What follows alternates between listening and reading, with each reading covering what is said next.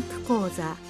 毎週火曜日のこの時間は日本医師会の企画で医学講座をお送りしています。今日は循環器病対策推進基本計画の目指すところと題し虎ノ門病院循環器センター内科医長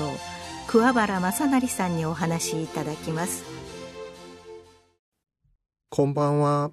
虎ノ門病院循環器センター内科の桑原正成と申します。2022年3月まで厚生労働省健康局がん疾病対策課で循環器病対策専門官兼課長補佐として国の循環器病対策のお仕事をしていました。その関係で本日は循環器病対策推進基本計画の目指すところと題して、循環器病に関するお話をさせていただきます。はじめに、循環器病という言葉について説明させていただきます。循環器病とは、脳卒中や心臓病など、全身に血液を送るのに重要な役割をしている血管や心臓の障害などにより、脳や心臓などに異常をきたした状態のことを言います。循環器病には脳の血管が詰まる脳梗塞、脳内出血、くも膜下出血などの出血性脳卒中、一過性脳虚血発作、狭心症や心筋梗塞などの虚血性心疾患、心不全、不整脈、大動脈弁狭窄症や僧帽弁逆流症などの心臓の弁の疾患である弁膜症、大動脈解離、大動脈瘤などの太い血管の病気である大動脈疾患、四肢の血管が詰まったりする末梢血管疾患、血栓が肺に飛んで生じるエコノミークラス症候群などの肺血栓塞栓症、肺高血圧症、心臓の筋肉に異常が生じる心筋症、先天性心脳血管疾患、遺伝性疾患など。多くの疾患が含まれます。循環器病の患者数は多く、本邦の2017年の患者調査の結果の概要では、脳血管疾患の推計患者数は111万5千人、高血圧性のものを除いた心疾患の推計患者数は173万2千人、高血圧性疾患の推計患者数は993万7千人とされています。循環器病による死亡者数も多く、2019年の人口動態統計によると、本邦において2019年に心疾患で20万7600人、脳血管疾患で10万6500人以上の方が亡くなられています。死亡原因としては、悪性新生物、がんが27.3%で第一位、心疾患が15.0%で第2位、老衰が8.8%で第3位、脳血管疾患が7.7%で第4位であり、循環器病による死亡は全体の約23%と、がんに次いで多くの割合を占めています。死亡率の経年的な推移としては、脳血管疾患は高血圧の治療などによって1970年代から徐々に低下を認めていますが、心疾患については高齢化に伴う心不全の増加などにより懸念的な増加を認めています。一方で、高齢化などの年齢の要素を調整した年齢調整死亡率としては、脳血管疾患、心疾患ともに経年的な低下が認められています。生活習慣を含めた循環器病の予防や、循環器病に対する治療の質の向上、適切なリハビリテーションなど、医療の進歩によって、循環器病の年齢調整死亡率の低下がもたらされていると考えられます。循環器病の年齢調整死亡率は低下しているものの、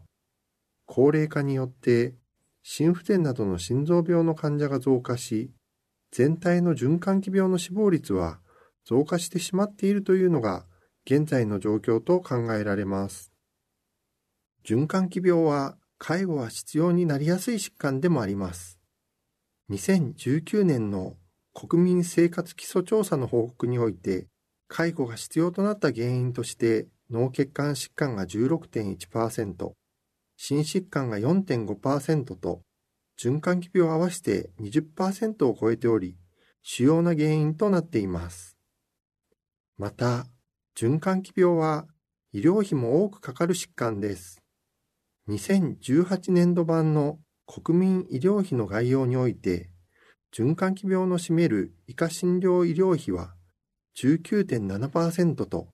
傷病分類別診療医療費で最多となっています。このように循環器病は死亡の主な原因となるだけでなく、介護が必要となる頻度も高く、また医療費も多くかかる重要な疾患です。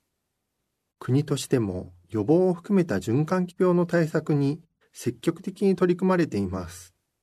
これまでの国の循環器病対策に関連する歩みの一部をご紹介いたします。1977年にナショナルセンターとして国立循環器病センター、現在の国立循環器病研究センターが設置されています。1978年から健康づくりの普及啓発などを盛り込んだ第一次国民健康づくり対策が開始され、10年後の1988年に運動習慣の普及などに重点を置いた第二次健康づくり対策。2000年から病気にかからないようにする一時予防重視の内容を盛り込んだ第3次国民健康づくり対策として健康日本21。2013年からは健康寿命の延伸と健康格差の縮小などを盛り込んだ第4次国民健康づくり対策として、第2次健康日本21として継続されています。また、2003年には、国民の健康維持と現代病予防を目的として、健康増進法が施行され、第2次健康日本21のもととなりました。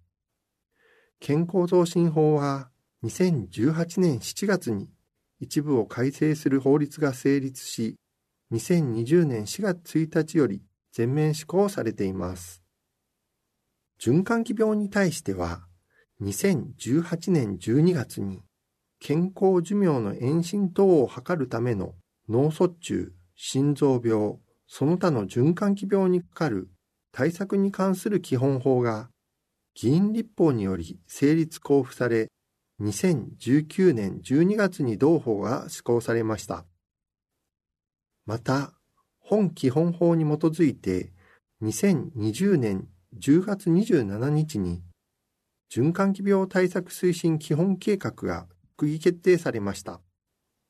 循環器病対策推進基本計画では、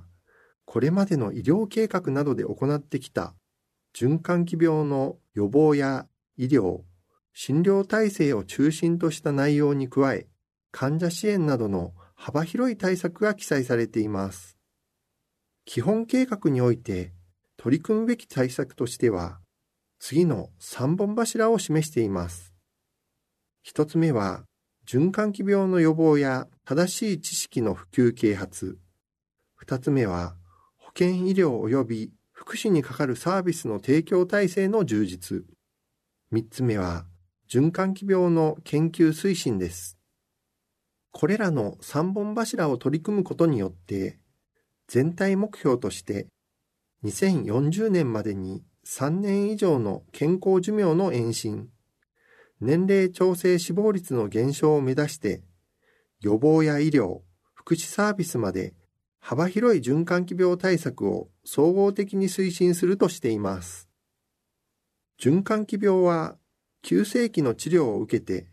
慢性期を経た後も再発、重症化しやすいという特徴があることから病気にかからないようにする一時予防だけでなく再発、合併症、重症化予防を繰り返して行うことが必要です。このような循環器病の特徴を踏まえ、個別施策も作られています。個別施策としては、全体の基盤として循環器病の診療情報の収集、提供体制の整備が必要であることを示した上で、先ほど述べた3つの柱に基づく具体的な施策が記載されています。まず、循環器病の予防や正しい知識の普及啓発としては、循環器病の発症予防及び重症化予防、循環器病の発症早期の対応などについて、子供の頃からの国民への循環器病に関する知識の普及啓発を進めていく旨が記載されています。循環器病の普及啓発については、日本脳卒中協会、日本脳卒中学会、日本循環器学会などにも国の基本計画とも連携する形で積極的に活動を行っていただいております。保健、医療及び福祉にかかるサービスの提供体制の充実においては、これまでの健康日本21や医療計画などで行ってきた循環器病を予防する検診の普及や取り組みの推進、救急搬送体制の整備、救急医療の確保をはじめとした循環器病にかかる医療提供体制の構築などのほかに、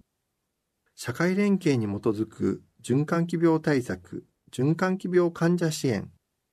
リハビリテーションなどの推進、循環器病に関する適切な情報提供、相談支援、循環器病の緩和ケア、循環器病の後遺症を有する者に対する支援、治療と仕事の両立支援、就労支援、小児期、若年期から配慮が必要な循環器病への対策など、幅広い施策が盛り込まれています。また、循環器病の研究推進においては、循環器病の病態解明や予防、診断、治療、リハビリテーションなどに関する研究開発を進めていくことが記載されています。ここで循環器病対策推進基本計画の目標の一つである健康寿命の延伸について近年の健康寿命と平均寿命の年次推移についてお伝えいたします。2010年から2019年にかけて平均寿命は男性で79.6歳から81.4歳に、女性で86.3歳から87.5歳に延伸しています。また、健康寿命も男性で70.3歳から72.7歳に、女性で73.6歳から75.4歳に延伸しています。平均寿命と健康寿命の差である不健康期間は2010年から2019年にかけて男性で9.1年から8.7年に、女性で12.7年から12.1年に短くなっています。しかしながら、この健康寿命と平均寿命の差は、男性で約9年、女性で約12年と、まだまだ大きな開きがあります。この健康寿命と平均寿命の差である健康期間の短縮も今後の重要な課題と考えております。なお、循環器病対策推進基本計画では、国の健康長寿延伸プランにも合わせる形で、2016年を基準として2040年までに3年以上の健康寿命の延伸を目標としています。2019年12月に施行された健康寿命の延伸等を図るための脳卒中、心臓病、その他の循環器病にかかる対策に関する基本法の中で、都道府県は循環器病対策推進基本計画を基本とするとともに、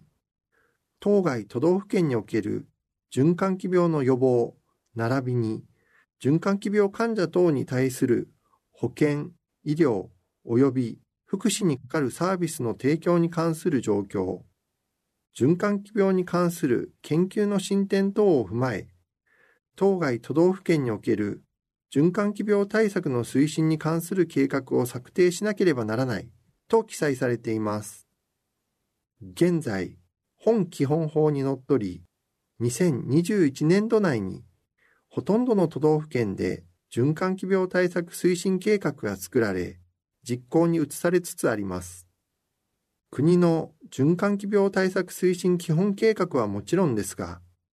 各都道府県における計画の策定においても、循環器病の専門家や保健、医療、または福祉の業務に従事するものだけではなく、循環器病の患者さんや家族の方、遺族の方々にも、協議会などの委員として生の声を届けるべく、議論に加わっていただいております。また、行政と密に連携を取るなど、各地域の医師会の先生方にもご協力をいただき、各地域の計画が策定できたと伺っております。現場の声を施策に反映し、本循環器病の対策を推進していくことで、より多くの方が生活しやすい社会になることを目指しています。都道府県によって脳卒中の多い地域、心疾患の多い地域などがあり、その背景としても、食事などによる塩分摂取が多いところや、喫煙率の高いところなど、様々な状況がございます。各都道府県の特徴を踏まえた循環器病対策を進めていただいているところですが、好事例を全国に展開していくことも重要と考えています。ぜひ、このラジオをお聞きの方にも、循環器病対策にかかる好事例などがございましたら、都道府県を通じてお伝えいただけますと幸いです。最後に本日のまとめをお伝えさせていただきます。脳卒中や心血管疾患などの循環器病は、がんに次ぐ死亡原因となっており、介護が必要となる主な原因となっています。循環器病は再発、重症化しやすいという特徴があることから、病気にかからないようにする一時予防だけではなく、再発、合併症、重症化予防を繰り返して行うことが必要です。これらの循環器病に対する施策として、健康寿命の延伸等を図るための脳卒中、心臓病、その他の循環器病にかかる対策に関する基本法が、議員立法により2018年12月に成立、2019年12月に施行されました。そして、本基本法に基づいて2020年10月27日に循環器病対策推進基本計画が閣議決定されました。現在、本基本計画に基づき、各都道府県で循環器病対策推進計画が策定され、実行に移されつつあるところです。循環器病の予防、啓発や救急医療体制を含む急性期医療はもちろんのこと、患者さんや家族への相談支援、仕事との両立支援、後遺症や緩和ケアの対策など、幅広く総合的な循環器病対策を進めていくことを目指しています。循環器病の対策が進むことで、皆様が健康に過ごせる時間が少しでも長くなることを願っています。今日は循環器病対策推進基本計画の目指すところと題し、虎ノ門病院循環器センター内科医長桑原正成さんにお話いただきました